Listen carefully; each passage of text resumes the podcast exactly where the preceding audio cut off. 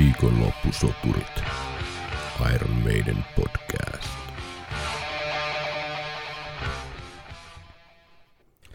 Tervetuloa jälleen kuuntelemaan Viikonloppusoturit Iron Maiden podcastia tänne operan kummituksen luolaan. Nimeni on Tero Ikäheimonen ja seurannani on totta kai Henkka Seeger. Terve Henkka. Terve. Mä yritin ottaa meistä kerrankin ajankohtaista kuvaa tuonne meidän storyin, mutta se näytti niin hirveältä, että mun on pakko No otapas nyt sitten uusi, uusi. uusi. kuva. Saatte seurata tässä some-lähetyksen syntyä. No, Kyllä. Hieno kuva, näette sen sitten hienosti. internetissä. Tota, No oletko, toip- on nyt. oletko toipunut No Prayerista? Tuliko se uniisi? Mm, ei vielä, mutta mä oon ihan varma, että se tulee. Tänään pääsemme nyt aivan muihin aiheisiin sitten, eli Iron Maidenin live-julkaisuihin heitimme tonne Facebookiin ja Instagramiin hieman semmoista täkyä kuulijoillemme ja seuraajillemme, että mitkä ovat teidän suosikkeja Iron Maidenin live, live-julkaisuista sekä ääni- että videomuotoisista, ja siellähän tapahtui, some suorastaan räjähti, eli olikohan siellä lähemmäs 50 kommenttia pelkästään Facebookissa ja sitten siihen sähköpostit päälle, eli Ja Instagramissa oli joo, aivan julmetusti. kyllä. Puhelin piippas koko ajan. Kyllä, eli tota, tämä nyt oli toki tämmöinen hieman halpamainen yleisön kosiskelu kysely, koska tähän selvästi monilla mielipide oli, mutta silti yllätti, että miten, miten lämpimästi tämä otettiin vastaan ja lueskelemme kyllä teidän kommentteja täällä lähetyksen mittaan, ei huolta. Ajateltiin, että tässä tehtäisiin nyt tämmöinen hieman pinnallisempi katsaus ikään kuin tähän meidän live-julkaisujen koko tarjontaan, että ei mennä supersyvällisesti yksittäisiin julkaisuihin. Niihin voidaan sitten semmoisiin, mihin tarvetta nähdään, niin palata vielä myöhemmin semmoisen äh, biisi, biisi by biisi analyysien yms taustoitusten yms muodossa, mutta nyt tehtäisiin tämmöinen laajempi katsaus aiheeseen, koska No Prayer for the Dying imi meistä molemmista mehut viimeistä tippaa myöden, niin saadaan välillä vähän tällaista kevyempää kontenttia, niin Joo, ja tarkoitus on vähän tälleen keskustella kokemuksista ja tosiaan julkaisusta sen, sen kummemmin syventymättä vielä. Siitäkin varmasti juttua piisaa ainakin, ainakin tuon yleisön reaktion kyllä, perusteella. kyllä, ja jopa semmoisia mielipiteitä kuultiin, että meidän niin, ettei koskaan kuuntele mitään live-levyjä eikä ymmärrä niiden tarkoitusta ollenkaan, eli sekin on ihan jännittävä mielipide. Et joillekin live-levyt eivät merkkaa yhtään mitään. Hieman ajattelin alkuun äh, pudotella äh, hieman statistiikkaa meidänin live-keikoista. Tämä nyt menee vähän siinä että live-julkaisujen aiheen ohi, mutta jos hieman pohjustetaan tätä, että minkälaisesta asiasta puhutaan, kun puhutaan Iron Maidenista ja live-keikoista. Iron Maiden, jos mikä on todellinen live-bändi, vai mitä olet mieltä? Ehdottomasti tarpeeksi monta kertaa nähneenä Joo, voi sen todeta, että, tai Ja- ei sen tarvitse kerran nähdä oikeastaan, niin kyllä Iron Maidenia ilman massiivisia maailmankiertueita ja tuhansia keikkoja olisi äärimmäisen vaikea kuvitella, ja bändiä ei olisi olemassakaan ilman aktiivista keikkailua. Hyvin tällainen klassinen tuota, työvoitto ollut tämä meidän varhaishistoria, että pubeja, pieniä keikkapaikkoja grindaamalla, niin pikkuhiljaa kasvatti mainetta ensin paikallisesti ja sitten laajemmin Lontoon alueella ja sitten Britanniassa ja pikkuhiljaa Eurooppaan, ja kunnes koko maailma oli valmis ottamaan Iron Maidenin omakseen. Mutta ilman järkyttävää, järkyttävän kovaa ää, raakaa, ankaraa työntekoa, niin mikään tämä ei olisi ollut mahdollista. Ja puhutaan nimenomaan keikkailusta, mikä ei välttämättä aina ole sitä ihan eh, glamoureita todellisuutta tuolla painaa jotain pieniä keikkapaikkoja pienellä korvauksella, mutta meidän on ne oppirahansa kyllä aikanaan maksanut vahvasti. Joo, ja jos, jos miettii, niin sehän on ihan ankaraa jalkatyötä. Et siinä klubi kerrallaan ja sen jälkeen kaupunki ja kunta kerrallaan ja oman, oman tota, saarivaltion jälkeen sitten tota, maa kerrallaan haltuun, niin kyllä se kasvattaa sit sitä itseluottamusta varmasti ja ja itse tuntoa siihen keikkailuun Niin. valtavasti. Ja sitten siihen päälle vielä toi fyysinen suoritus, että se on kuitenkin pari tuntia salilla ja siihen päälle vielä, että se ei ole pelkästään semmoista Paidan Kun- ryyppäämiset vielä päälle. Niin, ja se ei ole pelkkää niin kuin punttaamista ja aerobista, vaan sitten siinä on mukana vielä se hieno mekaniikka. Aivan. Tavallaan se Finessipuoli. finessipuoli, se tulkinta siihen päälle. Että se on aika niin kuin, voisi verrata ehkä johonkin tämmöiseen musikaali, musikaalinäyttelijän, joka vetää joka ilta sen 2-3 tuntia, 2-3 tuntia vaan ja keskittyy siihen ja sehän näyttää tosi helpolta, miten jätkät, jätkät vetää sen Niin. niin. Niin kuin pari, reilun parituntisen, mutta Niin. Totta kai, kun siinä on rutinoitunut monen kymmenen vuoden aikana, mutta se, miten semmoiseen kondikseen ja mielentilaan pääsee, niin se on aika, aika niin kuin ison työn tulos. Kyllä. Internetin sivusto setlist.fm, joka listaa bändien keikka- tai siis settilistoja, niin listaa 2294 Iron Maiden keikkaa tähän mennessä, kun tätä podcastia äänitetään. Eli en tiedä, onko tuo miten paikkaansa pitävä luku. Veikkaisin, että lähimpänä paikkaansa pitävää lukua, mitä internetistä on löydettävissä, koska tässä on tämmöinen joukkoistamisen voima kuitenkin, että siellä on vähän täällä Wikipedia hengessä, niin ihmiset niitä päivittelee niitä settilistoja sinne, niin luulen, että tässä on se voima, että jos siellä esimerkiksi olisi jotain keikkoja, joita ei oikeasti ole koskaan ollutkaan, niin ne olisi sieltä nopeasti poistettu ja näin päin pois. Et luulen, että toi, toi on suhteellisen paikkansa pitävä luku. Eli lähes 2300 keikkaa. Se on aika hemmetinmoinen määrä.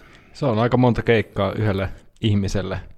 Kyllä top 10 soitetuimmat Iron Maiden biisit on, en nyt tiedä luettelenko ihan kaikkea, mutta ykkönen ei ole kovin vaikea arvattava, eli yhtyeen nimikko biisi Iron Maiden, soitettu näistä 2294 keikasta niin 2260, eli vain noin 30 keikalla tätä ei ole kuultu. Joo, toi ei sinänsä, sinänsä yllätä. Ja näistäkin varmasti puhutaan sieltä alkupään, alkupään keikoista mahdollisesti. En tiedä, en sitä selvittänyt tähän. Sitten Number of the Beast, kakkosena Haluat Thy Name, Trooper, Run to the Hills, Two Minutes to Midnight, Sanctuary, Rat Child, Fear of the Dark ja Running Free. Siinä on top 10 soitetuimmat live-biisit Iron Maidenilta. Ei mitään super yllättävää toki sinänsä, jos yhtään Iron Maidenia on seurannut. Kiinnostavia ehkä Haluat Be Thy Name, joka on kuitenkin tämmöinen pitkähkö, pitkähkö biisi, mutta soinut sieltä ilmestymisestään lähtien, niin ollut kyllä sitten erittäin olennainen osa sitä Iron Maiden kokemusta, ja näin, näinhän se on. Hyvä live-biisi. Erittäin hyvä live-biisi. Saa nähdä, mehän ollaan siis tehty, varmaan ensi viikolla päästään näitä käymään läpi, niin toistemme tietämättä, tai siis toisiltamme salaa, niin tämmöiset kuvitteellisen viimeisen Iron Maiden keikan unelmien settilistat, ja käymme niitä läpi ensi viikolla, ja katsotaan löytyykö Be Thy Nameia sieltä listoiltamme. Mutta ehkä itselle hieman yllättävää on toi Two Minutes to Midnight, joka on, joka on lähes puolella, tai itse asiassa yli puolella Iron Maidenin keikoista soitettu. Ei varmaan monille muulle ole niin yllättävän, mutta jotenkin mä en ollut ehkä koskaan ajatellut, että se on niin olennainen osa sitä Maidenin live-settiä, vaikka sitten kun rupeaa kelaamaan, niin totta kai se on tosi monella näistä live-levyistäkin, mitä tästä tullaan myöhemmin käymään läpi, ja sillä tavalla ei, ei mikään niin järisyttävä yllätys, mutta hieman semmoinen mun mielestä itselleni yllättävä nosto tuolta, varsinkin jos vertaa johonkin Running Freehin, että se on soitettu useammin kuin Running Free, ihan reilusti.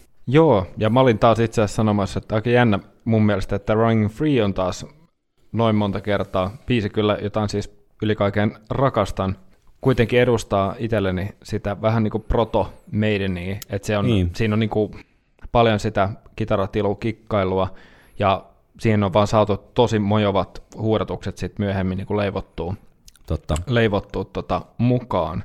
Mut yllätti se, että se on niin kuin top 10 ja hyvä, hyvä niin. Mielelläni sen aina, aina kuulen, kun on mahdollisuus. Joo. Sitten löytyy muutamakin, muutama tämmöinen alle 10 soiton kappale, josta siivosin ää, lainabiisit, coverit pois, joita meidän toki ei ole nyt soittanut hyvin pitkään aikaa, mutta, mutta ai- aikoinaan niin soitti jonkun verran myös covereita, mutta ne ei ole niin kiinnostavia tässä kontekstissa, niin alle 10 soiton biisejä on The Fallen Angel, Brave New Worldilta, Don't Look to the Eyes of, the Stran- Eyes of a Stranger, sitten Invasion, tuolta ihan meidänin ensimmäisiä biisejä, eri biisi siis kuin Invaders, Number of the Beastiltä, uh, Out of the Silent Planet, Brave New World, myös soitettu neljä kertaa, Burning Ambition, myös kolme kertaa, ja sitten yhden, yhden live-soiton kappaleita löytyy kaksi biisiä, The Ideas of March, hieman yllättäen, niin vuonna 1979 Ruskin Armsissa Lontoossa kerran soitettu. Ja sitten ää, tämä monille meidän faneille ehkä tämmöinen legenda, legendaarinen yhden soiton biisi, niin The Loneliness of the Long Distance Runner. Voi vitsi, jännä. Joo, uh, Somewhere in Time-levyn kiertue Somewhere on Tour alkoi 10. syyskuuta 1986 silloisesta Jugoslaviasta, nykyisen Serbian pääkaupungista Belgradista, ja siellä kuultiin siis ensimmäistä kertaa livenä Caught Somewhere in Time, Wasted Years, Sea of Madness ja Heaven Can Wait-kappaleet. Ei huono Ei, tuota, Ei, setti siellä ollut belgradilaisilla kuulijoilla ensimmäistä kertaa pääsevät nämä biisit kuulemaan, ja tällä keikalla myös The Loneliness of the Long Distance Runner kerran kuultiin.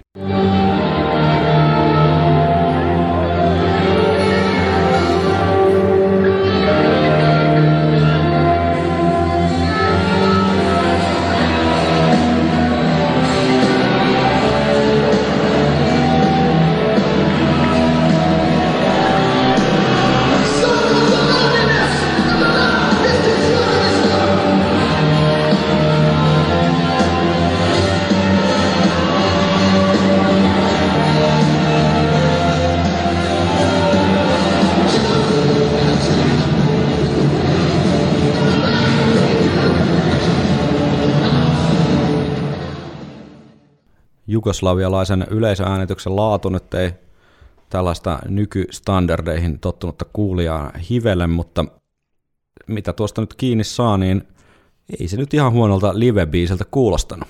Ei todellakaan. Toi introhan oli ihan tuommoinen stadion kelpoinen. Jep. Siis vähintäänkin. Steve Harris totesi ensi yhden keikan jälkeen, että tämä ei tähän settilistaan nyt vaan yksinkertaisesti sovi. Ja se tiputettiin siitä, eikä Lonely of the Long Distance Runneria ole sen jälkeen kuultu, eikä ole toki sitä myötä myöskään millään live-julkaisulla. Tämä löytyy kyllä tämä koko keikka tuolta YouTubesta, jos sen ha- kestää korvat kuunnella, niin ei muuta kuin hyppäämään sinne Jugoslavian yöhön.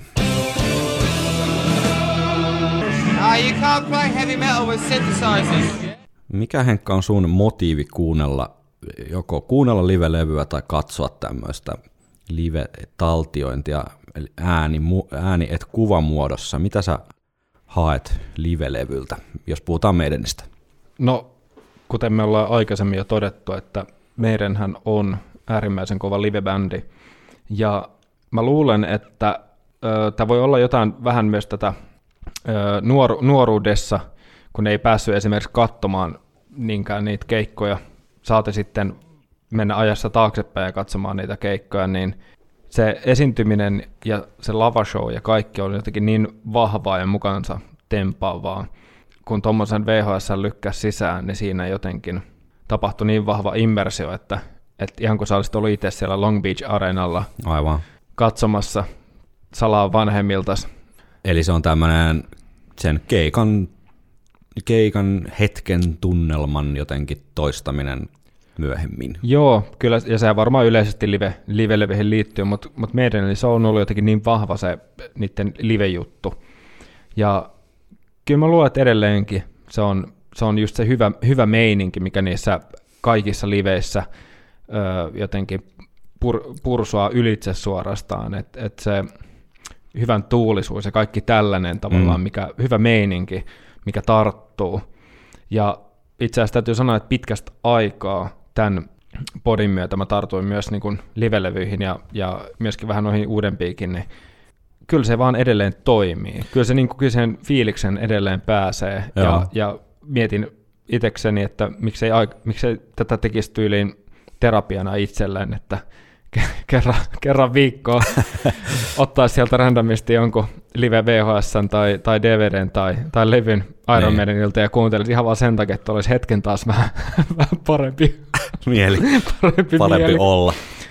Niin, ihan yleisesti, että kyllä siinä on jotain tunnelman nostattavaa. Ja, niissä, ja jos menee ihan sit näihin lavarakenteisiin ja muihinkin, että siinä on niinku tämmöistä Visuaalista. visuaalista ja ihmeteltävää ja, ja se maailma, joka nämä eri teemoittain rakennetut lavarakenteet ö, niin kuin vie mukanaan. Niin, mutta nyt Et- puhutaan siis selkeästi tällaisesta niin kuin videosta, niin onko sulle sitten ero, Niin. ero siinä, että onko se audio pelkästään vai sekä että?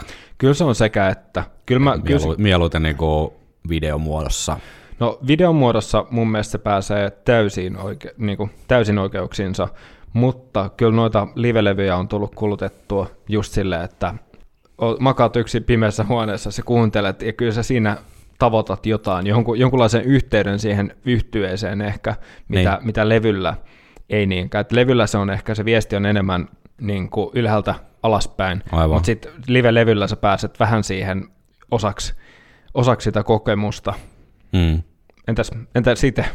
No kyllä, aika samoin linjoille. Kyllähän se, mulla on ehkä vähän vähemmän sitä sellaista detaljin jotenkin haku, että toi soitti ton kohan vähän eri tavalla ja tuossa on tommonen juttu. Se ei ole niin itselle tärkeää. Vaikka myöhemmin kun käydään tuossa läpi noita, niin totta kai sitten kun on jotenkin tarpeeksi erilainen versio, niin kyllähän se on virkistävää jotenkin silloin tällöin kuulla. Ja niissä voi olla oma kiin- kiinnostava kulmansa siihen biisiin, jos se on tarpeeksi jotenkin erilainen se live-sovitus. Mutta ehkä se on just toi enemmän tuommoinen fiilis, ihan puhtaasti vaan semmoista fiilistelyä. Varsinkin videomuodossa. Mä en ihan kauheasti kyllä kuuntele silleen pel- pelkkiä live-levyjä, että ne on ihan muutamia, muutamia semmoisia vähän erikoisempia juttuja, mitä tuossa myöhemmin tulee vastaan, mitä voi kuunnella sitten silloin tällöin ihan vaan semmoisena virkistävänä vaihteluna, mutta kuuntelen siis myös muuta musiikkia kuin Iron Maidenia, mutta joskus, joskus siihen Iron Maideniinkin kaipaa, kaipaa jotain pientä säpinää, niin sitten voi kaivaa jonkun hieman obskyyrimmän, vähemmän kuunnellun live-julkaisun, mistä löytää sitten jotain virkistävää, mutta mut ehdottomasti on samoin linjoilla, että kyllä ne rakkaimmat jutut on ehdottomasti niin koko videotaltiointeja, että siinä, siinä pääsee siihen keikkafiilikseen, ja onhan se niin parhaimpia tapoja viettää iltaa, niin laittaa joku hyvä meidän live-kaveriporukalla pyörimään telkkariin ja juoda bönänsää ja fiilistellä sitä meininkiä. On se ihan eri, kuin, eri juttu kuin laittaa pelkkä joku biisi soimaan. Ja laukoo, laukoo vähän knoppeja, kun vähän knoppeja? näkee minkälaiset kengännauhat Brucella on. Ja Joo, ja kun oli erilaiset viime keikalla. Ja kat- katsella, kun kaikista, kaikista muista ympärillä olevista elämänhalu pikkuhiljaa valuu, mutta ite, itellä on hauskaa, niin sehän riittää. Joo, ja tosiaan toi, mitä mainitsit, mä en itse maininnutkaan, mutta se, mihin itse soitteena kiinnittää tosi paljon huomiota, mm. ja Mm. näitä biisejä vähän niin kuin ylianalysoinenakin, Mm. niin, niin on just se, että jos siellä live-sovituksessa huomaa, että, että siellä on joku vaikea likki nyt vähän niin kuin suoristettu, ja Aivan. ei, ei siinä, että siinä olisi mitään väärää, vaan enemmänkin se kokemus, että siinä on jotain uutta, ja, ja et varsinkin ekalla kuuntelukerralla, kun on kuunnellut jotain vaikka Live After Deathia öö, sen jälkeen, kun on Powers Levin hankkinut tai Mm. vastaavaa, niin sieltä on jotenkin tiedostamattaan etsinyt, etsinyt niitä öö, sovituseroavaisuuksia tai mm. Näin. Ehkä ihan myöskin hakeakseni jotain, jotain semmoisia työkaluja omaan työkalupakkiin, mutta Aivan. on sekin kieltämättä yksi osa, osa sitä. No tässä on varmaan vahva, vahva ero, luulen, että kuulijoiden joukossa myös sen suhteen, että onko itse miten, miten niin arjaantunut äm, muusikkona tai kitaristina tai basistina tai rumpalina, että sit pystyy ehkä paremmin, ja, tai huomio vaan kiinnittyy sitten ehkä eri asioihin. Et vähän joutunut, siis kun tämän podcastiin liittyenkin, kun tullut jotain kommentteja näihin live-levyihin ja muihin, ja sit jengi on nostanut hyviä pointteja, niin on joutunut itsekin silleen oikein erikseen käydä tarkistamassa, että mitä he niin kuin tarkoittaa, ja sitten on itsekin tajunnut. Ja näin on käynyt tässä podcastin aikana, kun säkin oot selittänyt jotain, jotain, jotain poimintoja, niin sitten sit on auennut, auennut se biisi tai joku kohta eri tavalla, niin se on, se on ihan hienoa, mutta itselle se ei ole se kyllä missään nimessä se pääjuttu, kun, kun kuuntelee tai katsoo live-taltiointia. Viikonloppusoturit. Meidänin live-julkaisujen diskografiahan alkaa jo vuodelta 80. Hieman ehkä monille unohdettu julkaisu Live Plus One Lontoon Marquee Clubilta äh, heinäkuulta 80 äänitetty ja sitten joulukuussa julkaistiin. Alun perin oli tarkoitus julkaista vain Japanissa, mutta tästä Live 2 huutomerkkiä plus One EPstä on, on tuota sitten tehty muitakin versioita, käsittääkseni, muistaakseni ainakin Kreikassa joku versio, missä on vähän enemmän biisejä ja jotain tällaista, mutta tämä on ensimmäinen Armeenin live, live-julkaisu, selkeästi tunnetumpi, tunnetumpi julkaisu on sitten seuraava Armeenin live-diskografia Made in Japan, joka, joka on itselleni kyllä erittäin herkullinen pieni, pieni tuota live-pala Japanista nimensä mukaisesti. Tässä tietenkin viittaus tähän Deep Purple, eli kavereiden kesken Deep Purplen Made in Japan live-levy, joka on varmasti niitä legendaarisimpia rock-live-julkaisuja. Jep. Mutta tässä tietenkin tämä meidän, meidän Japan sitten kirjoitettu tämä nimi. Siinä Erinomainen, mä luulen, että teikäläisen luona kuunneltiin ennen, onko se, oliko se Legacy of the Beast Joo, kyllä. keikkaa Näin on. viimeksi. Ja Näin on Marja. Clive Burrella tuntuu olevan, että Sake, Sake on antanut vauhtia rumpukomppeihin läpi julkaisun.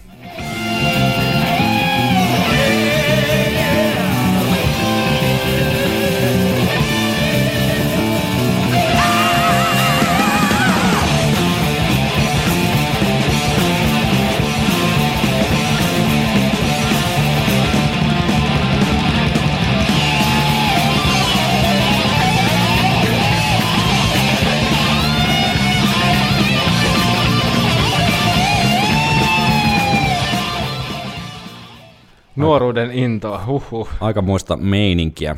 Nagojan keikalta meidänkin ja Nagojan keikalta tosiaan toukokuulta 81 tämä, tämä äänitettiin ja sitten syyskuussa julkaistiin tämä meidän Japan ja Iron Maiden trivia-osastolle hieman tässä lipsutaan, mutta niin kai tässä ollaan vahvasti lipsuttu muutenkin, niin tähän liittyy tämä Paul Dianon lähtö tähän meidän Japanin. Tässä siis nämä mainitut kaksi julkaisua ovat pelkästään äänimuotoisia, eli näistä ei mitään videota ole mu- muistutuksena vain. Niin tuota Paul Diano tämän meidän Japanin valkoperäisessä kansikuvassa, niin Edi maskotti oli leikannut Paul Dianon pään irti ja roikotti sitä käsissään ja tästä sitten tuota Rod Smallwood hieman säikähti, koska hänellä oli pientä sisäpiirin tietoa sen suhteen, että Paulin aika Armeenissa saattaa olla päättymässä, niin hän ei halunnut tällaista ylimääräistä häslinkiä siihen, että tässä meidän Japanin kannessakin Paulin pää olisi leikattu irti, niin hän sitten kehitteli tähän, tilasi uuden kannen ja siinä on ihan hieno se ns. oikea, tai siis tämä korjattukin kansi, tällainen samurai. Ei se nyt niin kovin samurai, mutta semmoinen samurai-miekka edillä. Joo, Venezuelassakohan se oli, tai jossain Etelä-Amerikassa, niin tämä alkuperäinen kansi sitten julkaistiin meidän Japanin kantena, ja tämä on, on tuota, tietenkin sitten erittäin arvokas Iron Maiden keräilijöiden keskuudessa arvostettu reliikki tämä Paul Dianon leikattu pää kansi. 81 ilmestyi myös Iron Maidenin ensimmäinen live-video, joka taitaa sulta siitä löytyäkin kyllä. vhs eli Tämä on jostain Espoon metsien Free Record Shopista aikanaan Serena-reissun yht- yhteydessä, yhteydessä ostettu. Eli Live at the Rainbow. Oikein tunnelmallinen hyvä, hyvä tuota tallenne siitä Maidenin äh, live-energiasta vuonna 1981. Kyllä, ja sisältää oikeastaan vain kuusi biisiä intron jälkeen. Rat Child, Killers, Remember Tomorrow, Transylvania, Phantom of the Opera ja Iron Maiden ja introna Ides of March luonnollisesti levyn, levyn ö, introna. Mutta tässä on hauska tämä takakannen teksti, ö, joka loppuu. sanoihin, että An Iron Maiden concert is not for the faint-hearted, nor is this video. Piste, piste, piste. Se, sehän riittää. Siis tämän videon ainoa ongelma on oikeastaan se, että on niin lyhyt. Jep, sitä kattos kyllä pidempäänkin.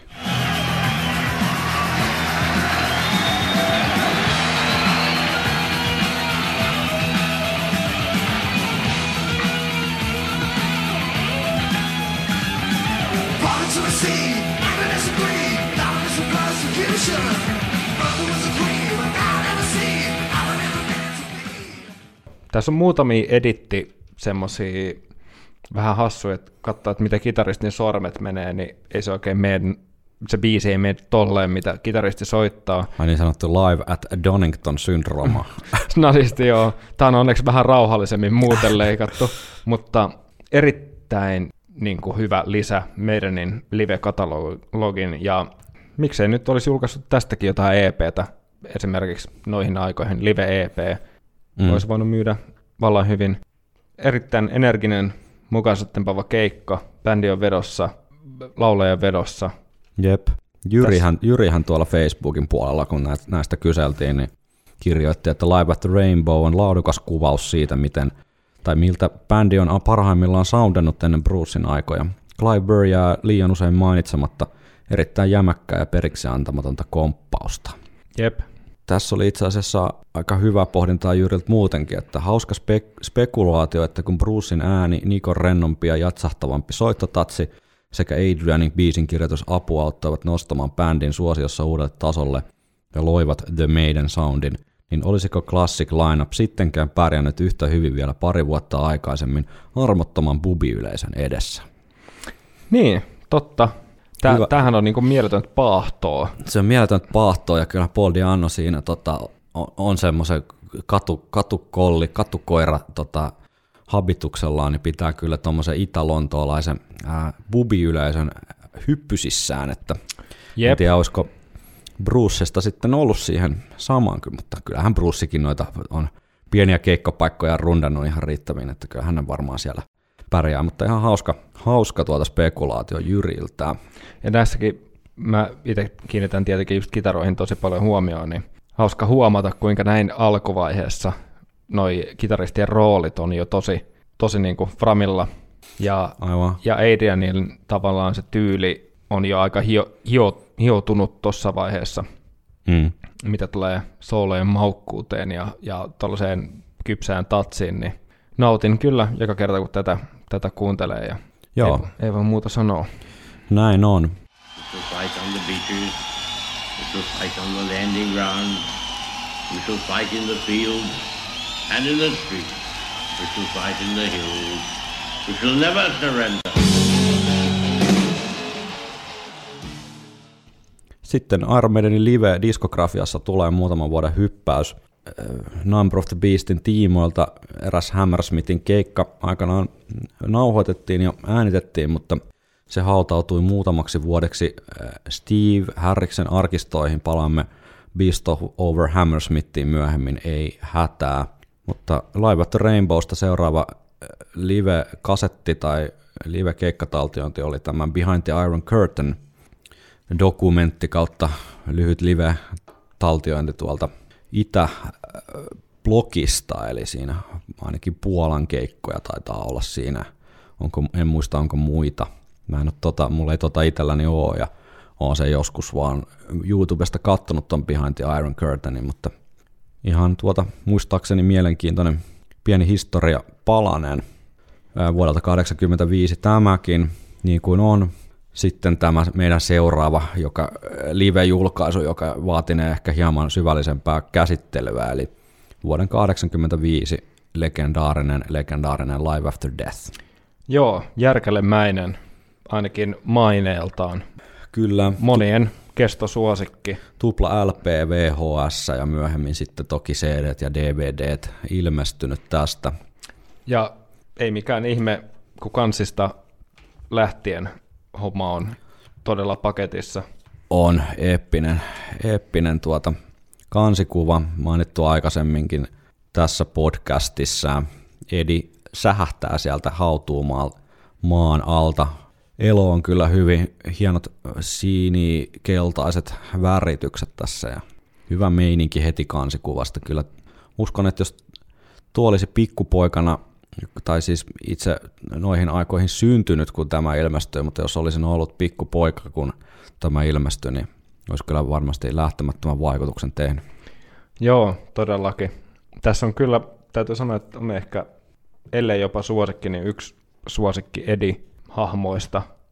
Kyllä ää, Live After Death sai toki mm, huomattavan paljon mainintoja tuolla kuulijoidemme, kuulijoidemme joukossa.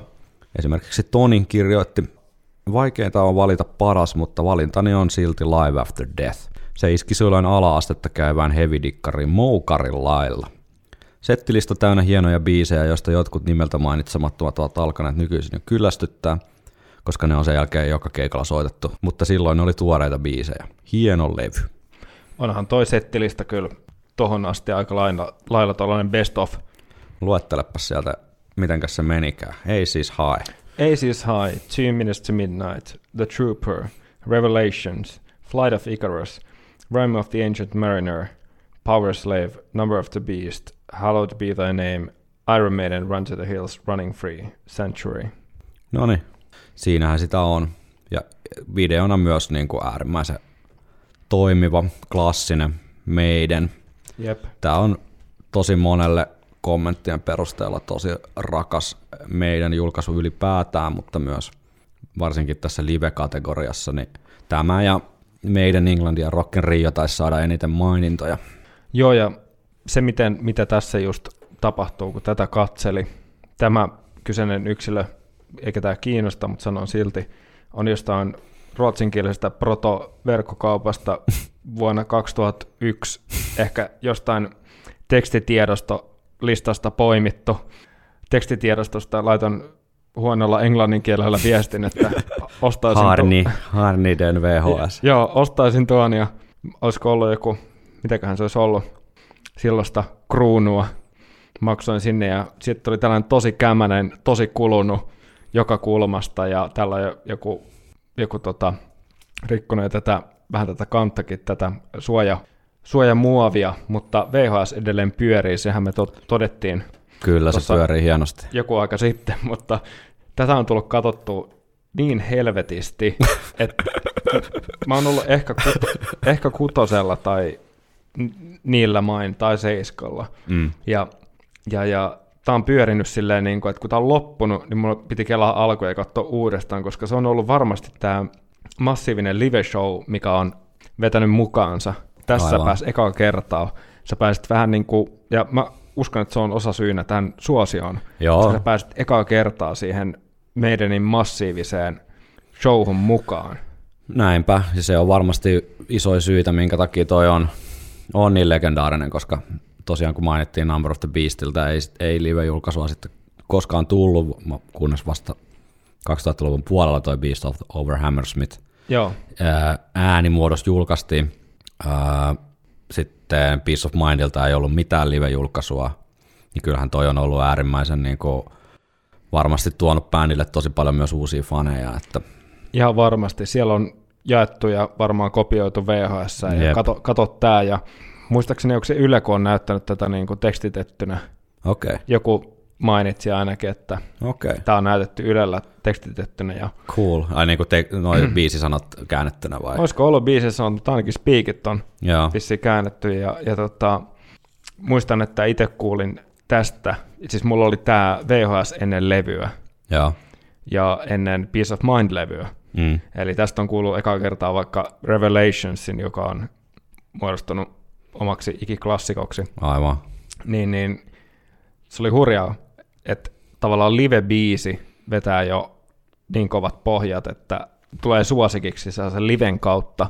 Live After Deathistä joku kommentoi Facebookissa, en nyt tähän tähän löytänyt nopeasti sitä, että kuka hän oli, että Live After Death on ihan hyvä, vaikka siinä oli aika, a, ajan, ajan henkeen niin siloteltu jälkikäteen tätä soundia ja tähän Live After Deathin ympärillähän velloo, tai on vellonut vuosikymmenet jo hieman faniväittelyä ja keskustelua siitä, että miten paljon, miten paljon tätä levyä on sitten jälkikäteen studiossa siloteltu, eli tehty niin sanottua overdubbeja vai, vai onko tehty lainkaan. Ja Steve Harriksen äh, legendaarisesti kanta aikanaan oli tähän asiaan se, että mitään overdubbeja ei jälkikäteen tehty, mitään ei lisätty studiossa.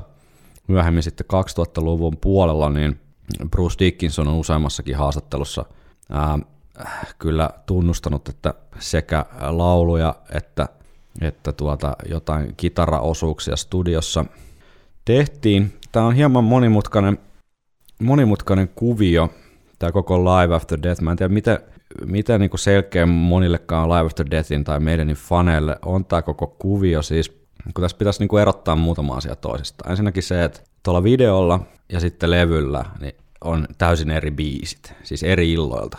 Eli meidän esiintyi Long Beach Arenalla Los Angelesissa neljänä iltana vuonna 1985 putkeen, eli 14, 15, 16 ja 17, 4.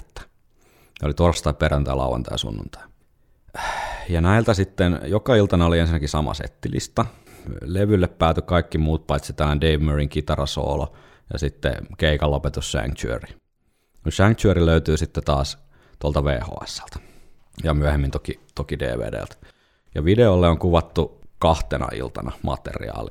Vi- todennäköisesti 15 ja 16 päivä näistä illoista, eli perjantai ja lauantai, koska Running Free-kappaleen välispiikeissä niin Bruce puhuu perjantai-illasta ja sitten tuolta keikalta taltioidus bootlegeissa 16. päivältä, niin se puhuu, että täällä kuvataan videota. Eli kuva olisi siis näiltä kahdelta illalta. Valtaosa 15. päivältä. No levyversio sitten taas, niin on todennäköisesti äänitetty about yhtenä iltana, joka on Running Free biisin spiikkien perusteella jälleen kerran niin sunnuntai, eli se vika-ilta, eli 17.4.86. Mä tiedän, osa saattaa mennä nyt vähän sekaisin sit se, että kun tälle 85.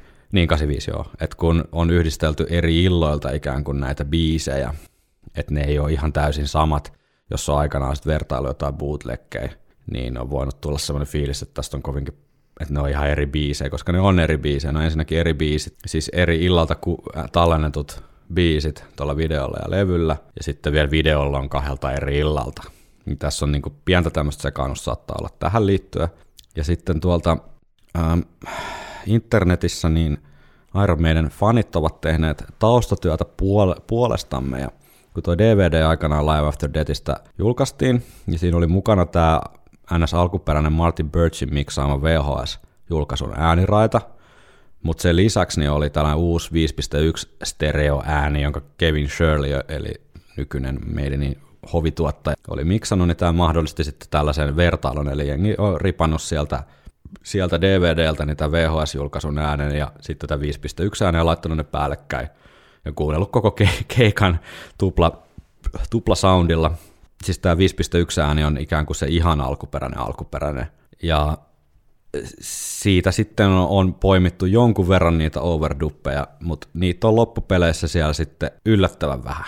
Ei siis hae lauluja on korjailtu selkeästi jälkikäteen studiossa, mutta et muuten niin ne on yllättävän lähellä toisiaan nettiraporttien perusteella. Eli toisin sanoen niin overdubbeja on tehty jälkikäteen studiossa, mutta hyvin vähän. Eli käytännössä se on, kuulostaa siltä kuin meidän kuulosti noilla keikoilla, mutta ei välttämättä just yksittäisellä keikalla, että siellä on yhdistelty vähän eri keikoilta niitä biisejä.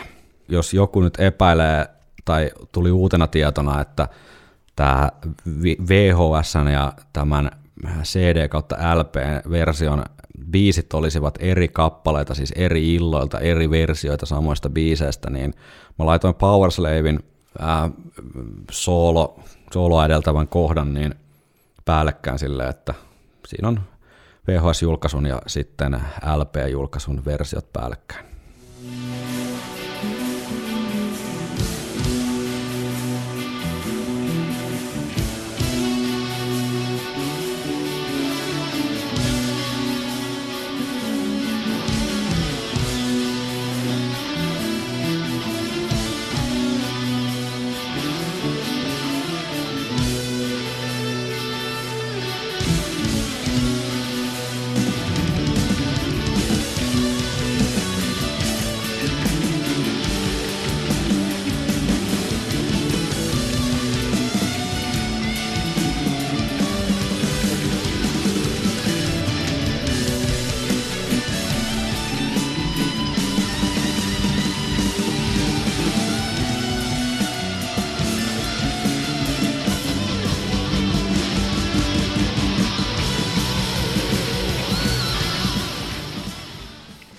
Siellä se jatsempi Nico McBrain kuulu. Joo, basariiskut oli alussa tahdistettu oikein ja sitten se lähti ihan mihin sattuu, eli aivan selvästi eri, eri illoilta nuo kappaleet, mikä on siis sinänsä hauska juttu musta, että jos sä ostat ton levyversio ja ostat VHS-versio, niin saat ikään kuin eri versiot samoista biiseistä. Niin, kyllä. Bruce Dickinson ihan 2000-luvun puolella haastattelussa sanoi, että minä lisäsin joitain laulukohtia ja Adrian teki joitain kitaraosuuksia uusiksi.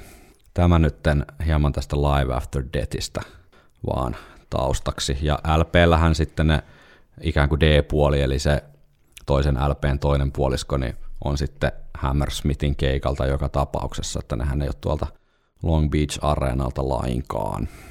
Rit, oliko tämä hengästyttävän pitkä ja tylsä Live After Death sepustus nyt tämän ajankäytön arvo, niin mennäänkö pikkuhiljaa eteenpäin? Tämä oli varsin tarpeellinen ja mielenkiintoinen. Ja kyllä mun mielestä tässä niin kuin on hyvä muistaa myös se, että tässä ajatellaan loppukäyttäjää, jos jotakin. Siis silleen, että kyllä mä mieluummin kuuntelen nuo keikat niin, että Adrian Smithin kitara on vireessä. Niin, nimenomaan kyse oli ilmeisesti joissain kappaleissa virreongelmista, että, että jos sä oot vuonna 85 sitten marssinut levykauppaan ja pistänyt ne viikkorahat siihen ja vienyt LP-himaan, niin ei siinä ole musta mitään väärää, että sieltä on käyty korjaa, että se kitara on vireessä, että miksi, miksi sä haluaisit sitten sellaisen epävireisen kitaran sinne olohuoneeseen? Niin, on levylläkin kitarat vireessä. Jep, jep. Kyllä tavallaan ymmärtää sen, että joku voi tuntea itsensä huijatuksi, että tämä ei ole just yksi yhteen se, se hetki siinä keikalla, mutta eihän kyseinen henkilö anyway ollut siellä keikalla, niin Niinpä. joten Jep, ehkä parempi näin. parempi näin. Viikonloppusoturit. Live After Deathin jälkeen seuraava meidänin live-kasetti oli, oli tuota, tämä 12 Wasted Years, ikään kuin kokoelma, jossa tämä oli ensimmäinen kerta, kun yleisö sai nähdä näitä 82 taltioita Hammersmith live-vetoja, joka silloin jäivät julkaisematta, eli siinä oli muutama, muutama biisi tuolta Hammersmithistä ja sitten äh, tuommoista niin musavideoa, Woman in Uniform video, eli Iron Maidenin ensimmäinen musavideo, ja sitten oli Dortmundi live 83 vuodelta, pari biisiä sieltä, ja tämän kokoelman ehkä legendaarisen pätkä on kuitenkin vuodelta 86 saksalaisesta TVstä Iron Maidenin playback-esitys, jossa, joka toki niin kuin nämä kaikki muutkin mainitut löytyy tuolta YouTubesta, eli jos se on näkemättä, niin kannattaa käydä katsomassa Wasted Years German TV Playback tai jotain vastaavaa sinne löytyy varmasti. Se on Iron Maidenin suhtautuminen playbackina esiintymiseen on ollut läpi historia äärimmäisen, äärimmäisen negatiivinen ja jotenkin heidät oli sitten tähän Saksan telkkarissa pakotettu, mutta tuota, Se on äärimmäisen huvittava jos haluatte kyllä. nähdä, et, ette valitettavasti kuulla, koska tämä on playback-esitys, mutta nähdä miltä Iron Maiden näyttää Wasted Years-kappaletta soittaessa si- siinä, että Steve Harris muun muassa laulaa ja Nico McBrain soittaa bassoa ja tuota, tuota, tuota, taitaa Steve käydä soittamassa välillä rumpujakin ja soittimet vaihtavat siinä lennosta omistajaan. Siinä näkyy ehkä Adrianin snadi vaivaantuneisuus, kun Siis hauskin juttu tässä ehdottomasti on se, että miten vakavissaan Adrian soittaa niitä omaa biisiä. soittaa omaa biisiä vielä sille ihan oikein, niin kuin oikeasta kohdasta sitä biisiä ja oikeasta kohdasta kitaraa, kun muut sekoilee siellä ympärillä. Oi hemmet, mä Heittel- voin kuvitella, että vituttaa. Sä oot vihdoin saanut taas pitkät, niin kuin siis sun oma, oman biisin, Steve pyytää oikein, että joo, ja tehdään tästä meidän biisiä. Jep, Ja sitten esitetään se yhdessä isoimmassa Euroopan musamarkkinamaassa ja jep. jätkät vetää ihan läskeksi. Ne vetää sen kyllä todella läskiksi. Mutta 12 Ye- Wasted Years, Waste- Wasted Yearsin jälkeen niin ilmestyi sitten vuonna 1989 niin toinen tai kolmas tai neljäs, mitä, mutta ainakin mainintoja runsaasti meidänkin kuulijoiden keskuudessa saanut äärimmäisen legendaarinen Maiden England.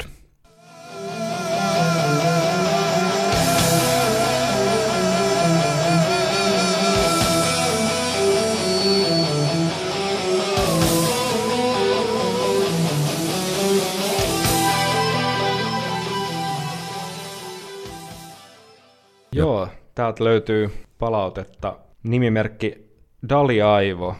Mm. Virallisista julkaisuista ylivoimaisesti kovin on Made in England. Kulta-ajan klassikko koko- kokoonpano. Nuoruuden vimma näkyy vielä temmoissa ja livemenossa. Settilistassa hyvä määrä, ei niin ilmiselviä hittejä, esimerkiksi Prisoner ja Still Life. Tuossa livessä myös kahden kitaran yhteispeli on täyttä kultaa, kun vertaa Gersin aikoihin, jossa energia ja show oli tärkeämpää kuin soitto. Puhumattakaan myöhemmistä kolmen kitaran tuuttauksista. Epävirallisista liveistä Summer in Time Rundin Pariisin veto on aivan uskomattoman kova. Mm. Ja muuten ehdottamia livehittejä on Rat Child, Two Minutes to Midnight, Moonchild, Heaven Can Wait, eläkkeelle joutavia taas Trooper ja Run to the Hills.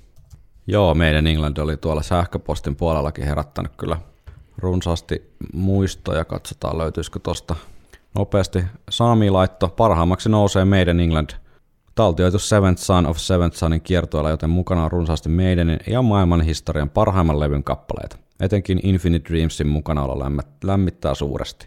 Mukana myös useita harvemmin livenä kuultuja kappaleita, kuten Still Life, Killers, The Prisoner ja Die With Your Boots On. Bändi on tiukassa iskussa. Bruce ei ole ihan parhaimmillaan näillä keikoilla, mutta se on vain pieni miinus. Hänellähän oli flunssaa tuon kiertueen aikana ja ääni oli huonona monella keikalla. Flunssa vaivaa taas. Oliko ollut tuolta Oliko Tukholma, Tukholma, Tukholma, Tukholma syndrooma? Tukholma Donington reissulle tarttunut viikon flunssa. Mut joo, meidän England on ehdottomasti omia suosikkeja, niin videomuodossa saattaa jopa olla Rockin Rion jälkeen niin se kakkonen sitten kuitenkin.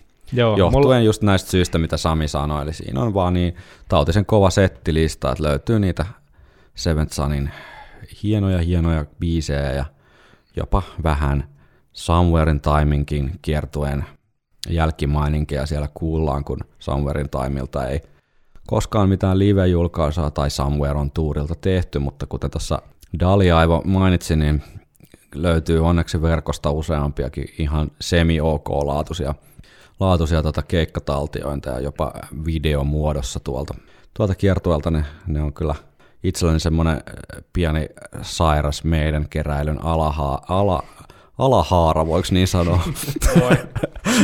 Näin on nyt sanottu, niin Alavaara. alavaara, niin keräillä kaikkea Samveron tuuriin liittyvää skeidaa. Sitä on kyllä monenlaista tuolla kotosalla. Samaa mieltä kyllä settilistasta ehdottomasti, että kun satuin tuon Live After Deathin jo avaamaan ja, ja niin kuin tuntoja sitä kohtaa, että se on niin kuin sen takia ollut ehkä niitä tärkeimpiä, kun se nyt on löytynyt niin varhain ja sitä on pyörittänyt. Ja tämä meidän England on taas ollut vähän vaikeammin saatavilla. Mm. Niin, niin tota, kyllä täytyy myöntää, että sen jälkeen kun eka kertaa tuon VHS näki, niin kyllä toi meidän England jätti aivan pöllämystyneeksi. Mm. Aivan järjetön. Just sieltä alkupäästä, niin kuin Killerski esimerkiksi, niin Mm. istuu tosi hyvin sen bändin soitettavaksi edelleen siinäkin vaiheessa ja so- sopii siihen settiin. Ja, Jep. ja myöskin just noin vähän niin kuin harvinaisemmat Die With Your Boots Onit ja muut, niin ne hienosti, ja Still Lifeit, niin, niin ne pienet, pienet tota, pilkahdukset siellä, vähän tätä rariteettia, niin Joo, Hieno- hieno miksi. joo, joo. hieno miksi niin kuin kaikkea meidäniä siihen asti. On. Alun perinhän se ei levynä edes ilmestynyt, vaan pelkästään tämä VHS, että tämä meidän England 88 nimellä julkaistu ää, äänimuodossa sitten CD, niin ilmestyi sitten vasta reilusti 2010-luvulla, oliko 2013 tai jotain tuommoista. Aivan, joo. Että tota, ikään kuin sitä saatiin odotella aika pitkää. Ää, Tuukka kirjoitti tuossa itse asiassa just kun olin matkalla tänne, niin sattui tulemaan sähköpostiin, niin, niin, niin keinot on kuitenkin 80-luvulla keksitty, eli hän kirjoittaa, itse tutustuin meidän niin pitkälti Live After Deathin ja meidän Englandin kautta. Se tapahtui 90-luvun alussa ollessani 9 tai 10-vuotias. Tietysti videolla lapsen mieleen juo- juopui Edi, mutta kyseisiä julkaisuja tuli kul- kulutettua paljon myös C-kaseteilta. Veli oli jostain äänittänyt meidän Englandin kassulle. Eli tuota, vaikka ei virallista ääni, pelkästään äänimuotoista julkaisua ollutkaan, niin kyllä sen silloisellakin tekniikalla on saatu sieltä VHSltä ääni talteen ja voitu sitten kuunnella pelkästään kasetilta myös tätä. Viikonloppusoturit. Sitten äh, No Prayer for the Dyingilta ei mitään live-julkaisua tullut. Vasta sitten tuota Fear of the Darkin jälkeen niin nämä ihan itselleni sinänsä tärkeät, koska sijoittuu sinne meidän dikkailun alkupäähän. Nämä Real Live One, Real Dead One live-levyt, jossa nyt nykykorvalla niin ehkä vähän se, vähän se ontolta kuulostaa itselleni, joka tykkään kovasti tästä kolmen kitaran meidenistä ja tykkään kovasti Adrian Smithistä ja tykkään myös Jani Kersistä, ei siinä sinänsä mitään, mutta en mä tiedä, ei sieltä ehkä sitten kuitenkaan ne kovimmat live-versiot, vaikka siellä on se legendaarinen muun muassa Fear of the Dark, joka on varmasti Suomen soitetuin tuota Iron Maiden biisi nimenomaan tämä live-versio ja Helsingin jäähallin keikalta siis, niin en mä tiedä, tosi harvoin tulee noita Real Live One, Real Dead One enää kuunneltua. Joo, ja sielläkin settilista kuitenkin ihan, ihan niin kuin kohdillaan. On, on. Rohkeasti, rohkeasti kairattu sieltä myös alkupäästä Jep. biisejä. Jep, ei ne, ei ne, ei ne hullumpia ole. Niiltä ei mitään VHS tullut. Doningtonin live, live sitten on tämä Donington Live 92. Siinä taitaa olla se sulla justiinsa kädessä. Ihan hyvä live, mutta Steve Harrista nyt ei olisi saanut päästä sitä editoimaan. Joo, 25. Aika, aika tota, sukkelaan kuvakulmat vaihtuu, Vaihtuu. ja värit ja Ja fokukset ja Vähän efektiä. Ja, tässä on vähän vaikea, vaikea pitää tota fokusta. Settilistahan on kans ihan, ihan hyvä. no se on se Fear, Fear of the Darkin kiertueen tavallaan taltiointi. Että Jep. Mainitaan Iron Maidenin live VHSista vielä kuriositeetti Raising Hell vuodelta 1994, joka tallennettiin Bruce Dickinsonin viimeisellä keikalla ennen hänen lähtöään Maidenistä, ja siinä keikka huipentuu siihen, kun taikuri Simon Drake ikään kuin tappaa Bruce Dickinsonin tällä Iron Maiden kidutusvälineellä ja siinä silvotaan Dave Murrayn käsiä ja tehdään kaikenlaista muutakin jekkuilua. Eli tällainen symbolinen, symbolinen Bruce Dickinsonin lähtö sitten live-keikalta. Nimimerkki Dali Aivo tästä mulle vinkkas, että äh, kohdalla tunti 07.40 suurin piirtein äh, taikuri tekee temppuaan ja, ja siellä taustalla on aivan hemmetin tutunkuloinen riffi ja mä avasin tämän linkin ihan tota, tietämättä, mistä, mistä nyt puhutaan ja sitten mulle välähti korviin, että Wicker Manhän se siellä, siellä soi. Niin, vitsi kun joku olisi tehnyt siitä vaikka tämmöisen klipin tähän, niin voitaisiin kuunnella se.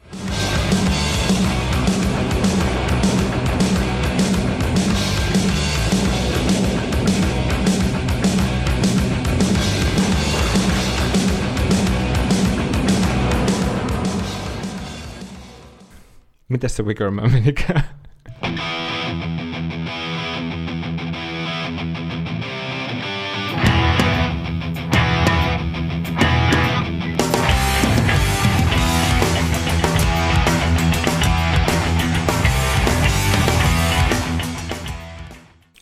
Aika moista. Sieltä tosiaan Racing Hell video loppupäästä tämmöinen taikatemppu löytyy ja kyllä se kieltämättä lieviä yhtäläisyyksiä tuonne Wickermaniin on löydettävistä sieltä taustamusiikista, joka ei ainakaan ole kreditoitu Iron Maideniksi tässä. Joo, kiitos vaan Daliaivalle tästä Kiitoksia. vinkistä. Tämä oli erittäin, erittäin hienoa Iron Maiden triviaa, jota tänne ehdottomasti kaipaamme. Ah, you can't play heavy metal with synthesizers.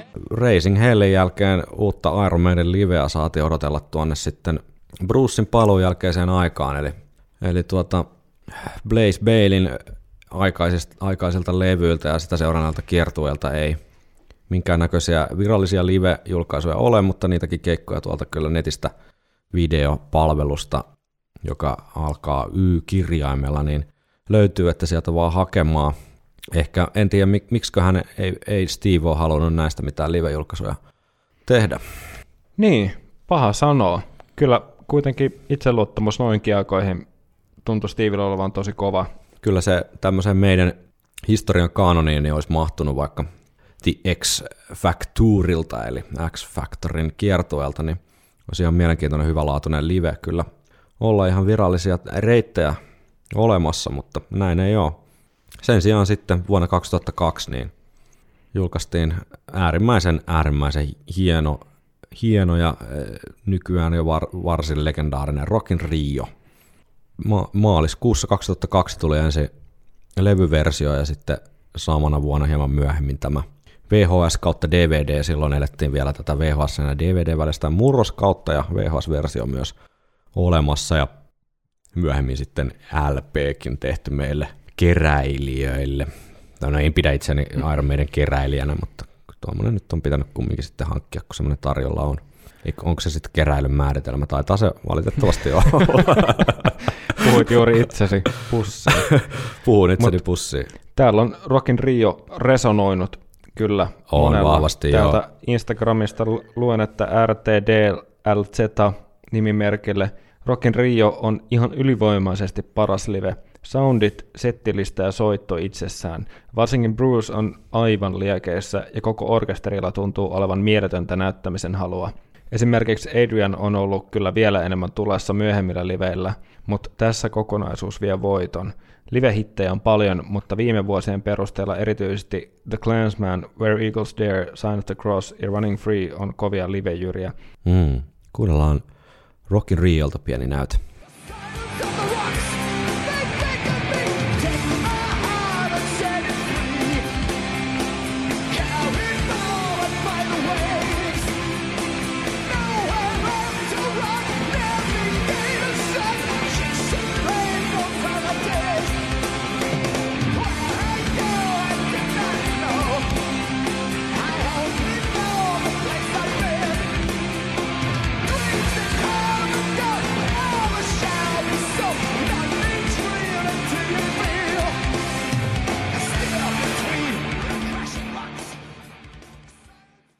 Siinä kuultiin Ghost of the Navigatoria, hieno Janik Gersin biisi. Ja ollaan yhtäkkiä tässä kolmen kitaran Bruce Dickinsonin paluun jälkeisessä uuden aikakauden Maidenissä ja Rockin Rio ei sitä aikakautta olisi paljon paremmin voinut aloittaa.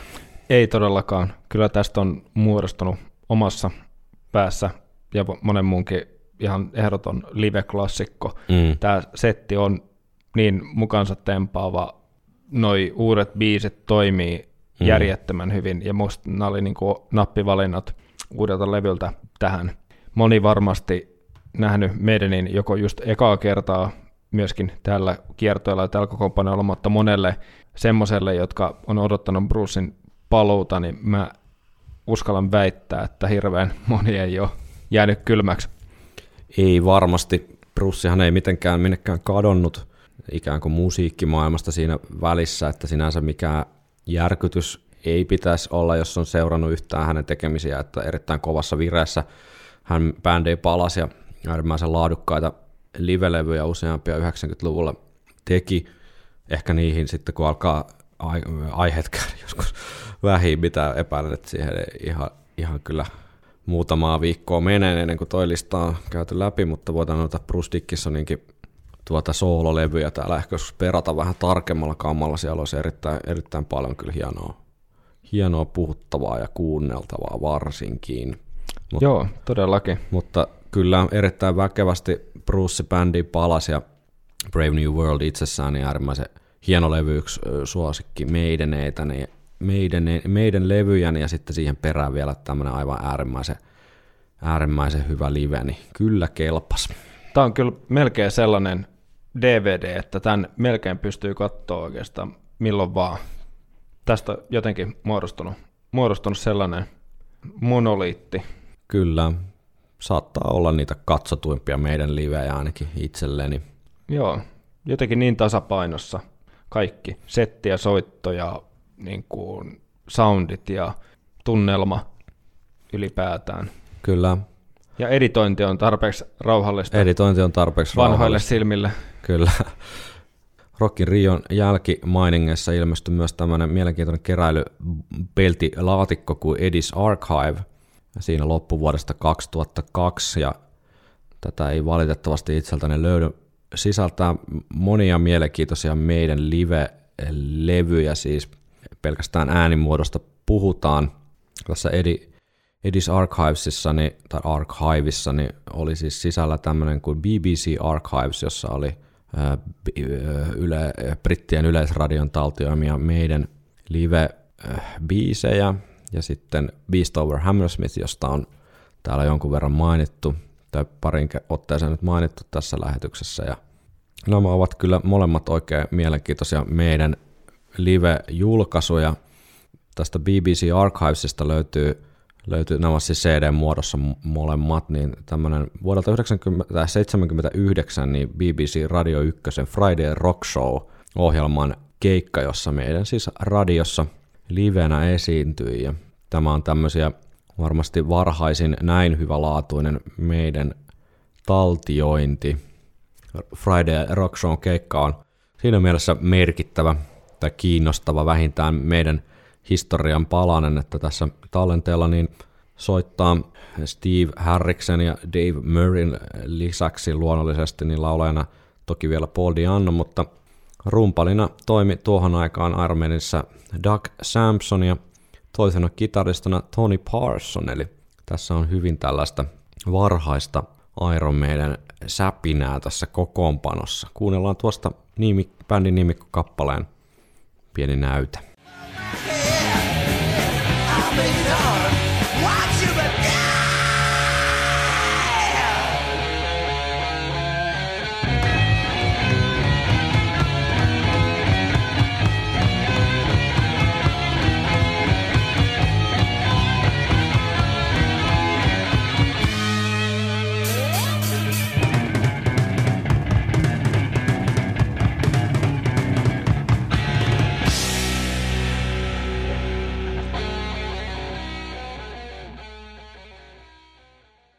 Hauska kuulla, hauska kuulla tuota Tony Parsonin kitarointia tuossa, ikään kuin noita Adrian Smithin osuuksia siinä soitti. Hieman kyllä köppäsempää soitantaa, että ei mikään ihme, että Steveillä on alkanut raksuttaa, että jos meidän haluaa tästä seuraavan askeleen ottaa, niin pitäisi hankkia ehkä joku vähän ää, liukassormisempi kitaristi sinne. Doug Sampson vetää aika tuommoista brutaalia, ihan, ihan hauska, hauska meininki. Joo, siis mä olin just sanomassa, että, että, että aika niin kuin, jos ollaan puhuttu nuoruuden innosta, niin tässä niin kuin, se on sellaista ylitse pursuvaa, että, että, että homma pysyy kutakuinkin kasassa, mutta että huomaa, että temmat vaihtelee aika lailla, ja okei, edelleen vaihtelee, mutta vähän kontrolloidusti, mutta tässä niinku yhtään tiedä, että mikä tempo seuraavaksi tulee, ja mikä tempo, että yhtäkkiä lasketaan. Niin vähän hitaampaa tai vähän nopeampaa, ja sitten noin Tomi Kompit oli vähän enemmän tosi palikkaamaisia, Mm. mutta siis ihan söpö versio. Joo, varhaisia Iron Maiden taltiointeja. Sitten tässä BBC Archives-levyllä niin oli muutamia muitakin meidän keikkoja vähän typistetyssä muodossa, mutta täällä Edin, Edin tuota peltilaatikossa ehkä itselleni vielä kiinnostavampi on tämä Beast Over Hammersmith-julkaisu, joka tosiaan siellä Number of the Beastin kiertueella äänitettiin ja myös videoitiin, mutta hyllytettiin sitten. Steve Harris ei ollut ilmeisesti tyytyväinen tähän videon laatuun, yksinkertaisesti liian pimeä.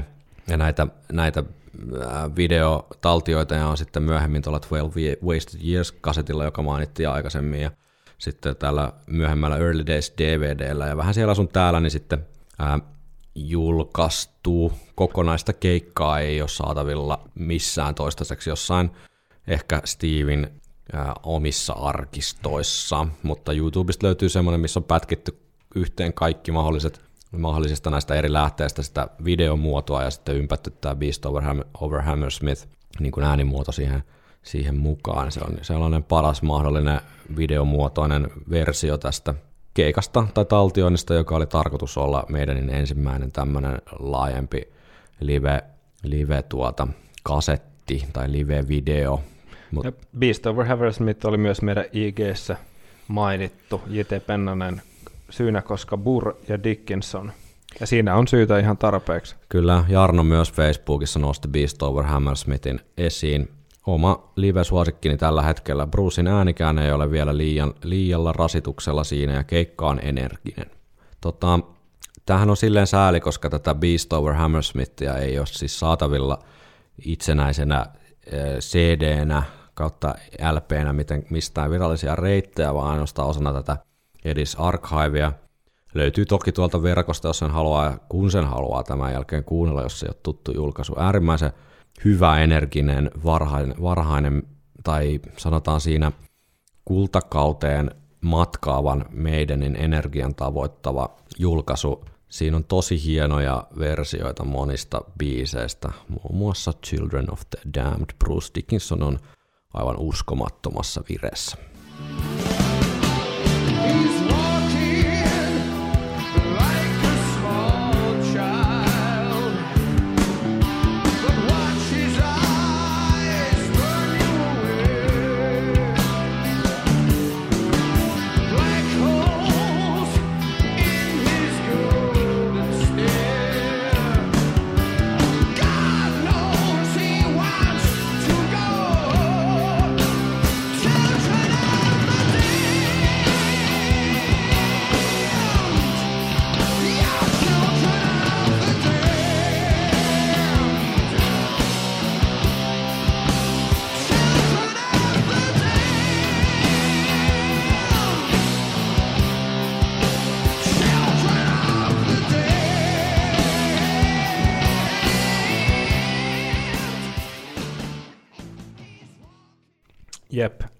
Mielettömän hyvä live-biisi.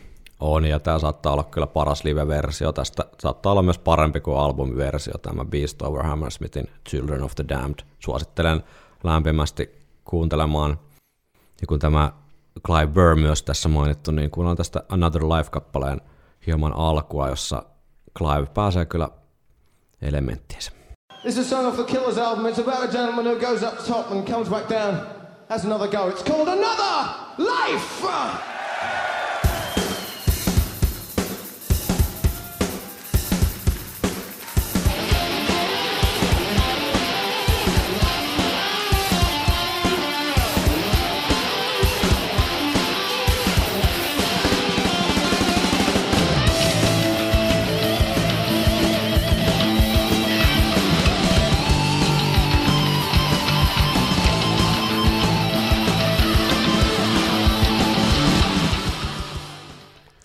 Kyllä.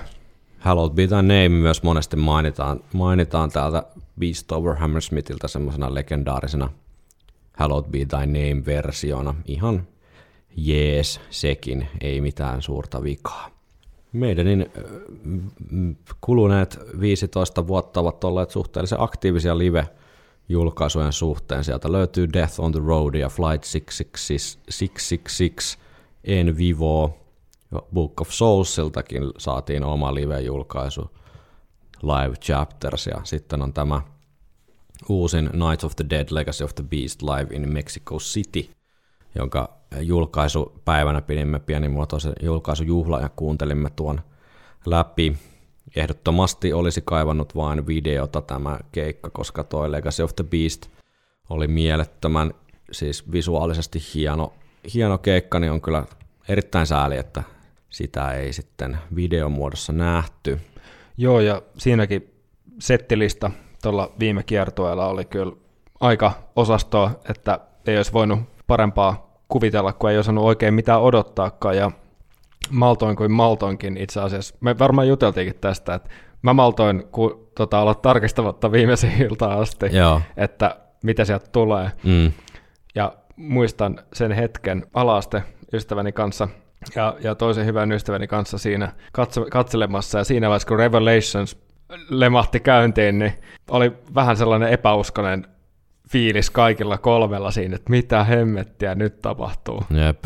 Tuolla tuota Facebookin puolella mainittiin, en Vivo en muista, että olisi kukaan maininnut, eli Fi- Final, Final Frontier kiertuen live-julkaisua, mutta Death on the Road eli Dance of Deathin vastaavaa, niin ainakin yksi tai kaksi mainintaa sai tuolla kuulijoidemme keskuudessa ja nimenomaan siitä kulmasta, että tätä uudempaa meidäniä, niin mielenkiintoinen settilistä siinä, että saa kuulla niitä vähän vähemmän soitettuja biisejä ja itse olen kyllä samaa mieltä, että esimerkiksi tämmönen hieman unohdettu, tai en tiedä miten unohdettu, mutta muun muassa tämmönen Death on the Roadilla kuultiin.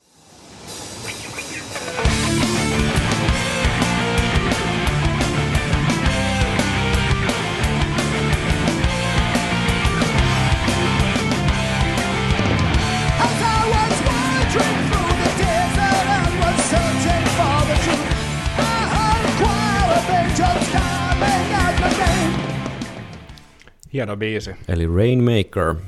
Ja sama pätee mun mielestä tuohon En Vivoon, että, että jos on aivan kyllästynyt kaikkiin meidän live-julkaisuihin, niin sieltä löytää kyllä biisejä, mitä ei, mitä ei usein kuule. Flight 666 sai muuten tosi paljon kanssa vuodelta 2009.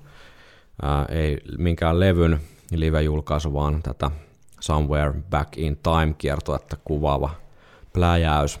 Siinähän joka, joka tota, keikka on, tai joka biisi on eri keikalta ja kuvaa ikään kuin tällaista massiivista maailmankiertuetta ja hyvä dokumentti siihen alkuun vielä, niin ihan suositeltava hyvä paketti. Bruce on siinä äärimmäisen kyllä tiukas vedossa ja niin oikeastaan koko bändikin, että siinä on aika hyvä meininki. Kyllä, ja settilista toistan itseäni, mutta tässä on myös mun mielestä tosi onnistunut kokonaisuus. Kuvastaa toki kiertoen tarkoitusta muutenkin. Flight 666, niin muun muassa Rime of the Ancient Mariner lähtee komeasti. Our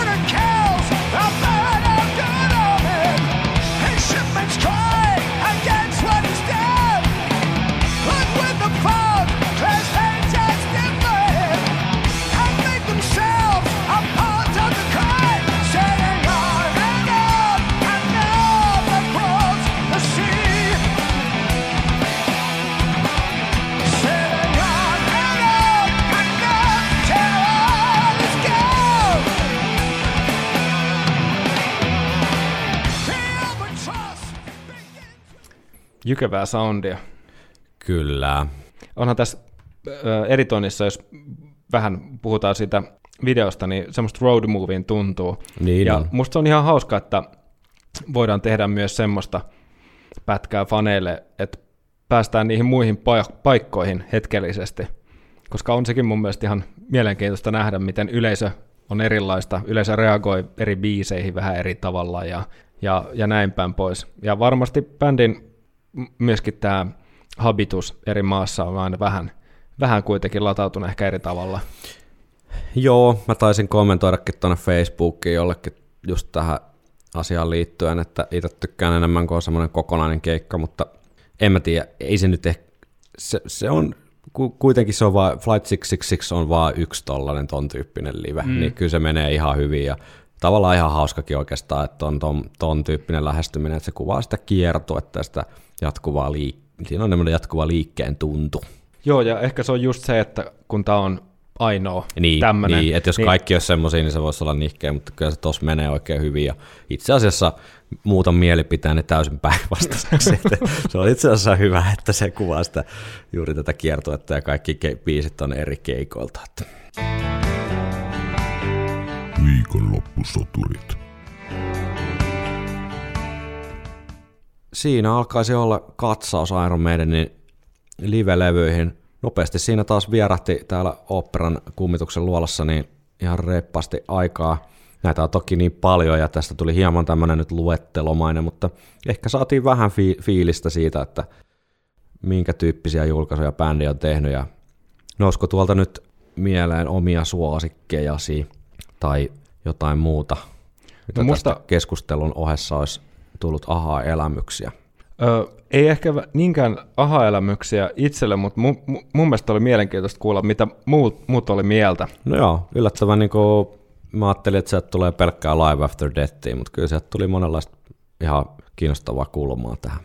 Joo, ja kyllähän sieltä tuli just tonne, tonne tota, varsinkin kun otettiin nämä videotkin mukaan, Mm. niin, niin, tai sillä perspektiivillä, niin kyllähän se Merenin taika on aika lailla sieltä, on, on kantanut. Se on ihan totta. Ja se energia, se on mieletön bändillä livenä ja aika monella livellä julkaisulla se myös on saatu taltioitua. Et ehkä tuolta joku tollanen Doningtoni live alkaa itsellä olemaan vähän silleen, että harvemmin nyt tulee katsottua, mutta muuten niin ei tuolla mitään semmoista ihan hirveät pannukakkua ole. Et sitä ihan uusinta live-levyä niin on tullut äärimmäisen vähän sen meidän release-partyn jälkeen kuunneltua. En itse asiassa varmaan kuunnella sitä kertaakaan sen jälkeen. Et tota, ehkä se kertoo siitä, että se, se olisi kyllä kaivannut sen äänen, tai siis kuvan siihen mukaan, niin se olisi varmasti toiminut sata kertaa paremmin. No kyllä ainakin sen keikan nähneenä, niin sitä jäi ehkä odottamaan. Jep.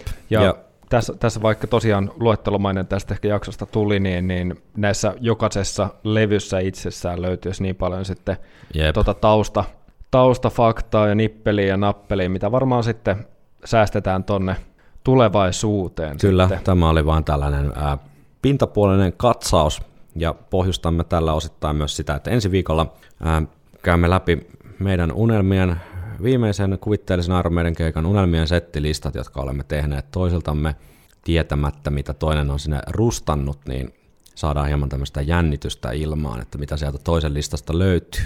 Joo, ja meillä on tarkoitus tehdä tämmöinen live-lotto tai live-bingo, jossa arvuutellaan viisi toisen valitsemaa kappaletta, Aivan. joista kaksi pitäisi olla ensimmäinen ja viimeinen biisi. Eli näin ikään, jos kaikki saa oikein ja ensimmäinen ja viimeinen kappale on paikallaan, niin se on yhteensä 666 Iron Maiden pistettä. Trooper-korkkia, Trooper jotka Korkia. on ää, ydintuhon jälkeisessä maailmassa niin ainoa käypä valuutta. Me ollaan vahvoilla, vahvoilla siinä. Kyllä. Ja tota, Ainakin saadaan ostettu pari pulloa trooperia. Kyllä, kun vesi, vesi on loppunut maailmasta jo aikaa sitten. Robinson Brewery porskuttaa. Joo. Kiitoksia, kun kuuntelit jälleen viikonloppusoturit Iron Man podcastia, ja jos näistä live-julkaisuista jotain ajatuksia heräsi tai jäit tästä lähetyksestä kyydistä, ei valitettavasti kaikkia kommentteja nyt luettu täällä ääneen tai ehditty lukemaan, niin laita tulemaan silti, koska ihan varmasti näistä joihinkin tai useampiinkin joskus tulevaisuudessa paneudumme hieman syvällisemmin, jos meissä vaan virtaa riittää ja jaksatte kuunnella ja Trooper-oluen valmistusta ei äkkiä lopeteta tai jotain muuta kammottavaa, tämmöistä maailmaa järisyttävää, järkyttävää tapahdu, niin ää, luulen, että itselläni ainakin olisi kovasti intoa päästä esimerkiksi Rockin Rioa hieman purkamaan palasiksi. Ai ai ai, sitä päivää odotellessa. Sitä päivää odotellessa. Ensi viikolla jatketaan vielä hieman live-tunnelmissa ja sitten muihin aiheisiin Steve Harriksen elämäkerran muodossa. Näkemiin, Näkemiin. kuulemiin.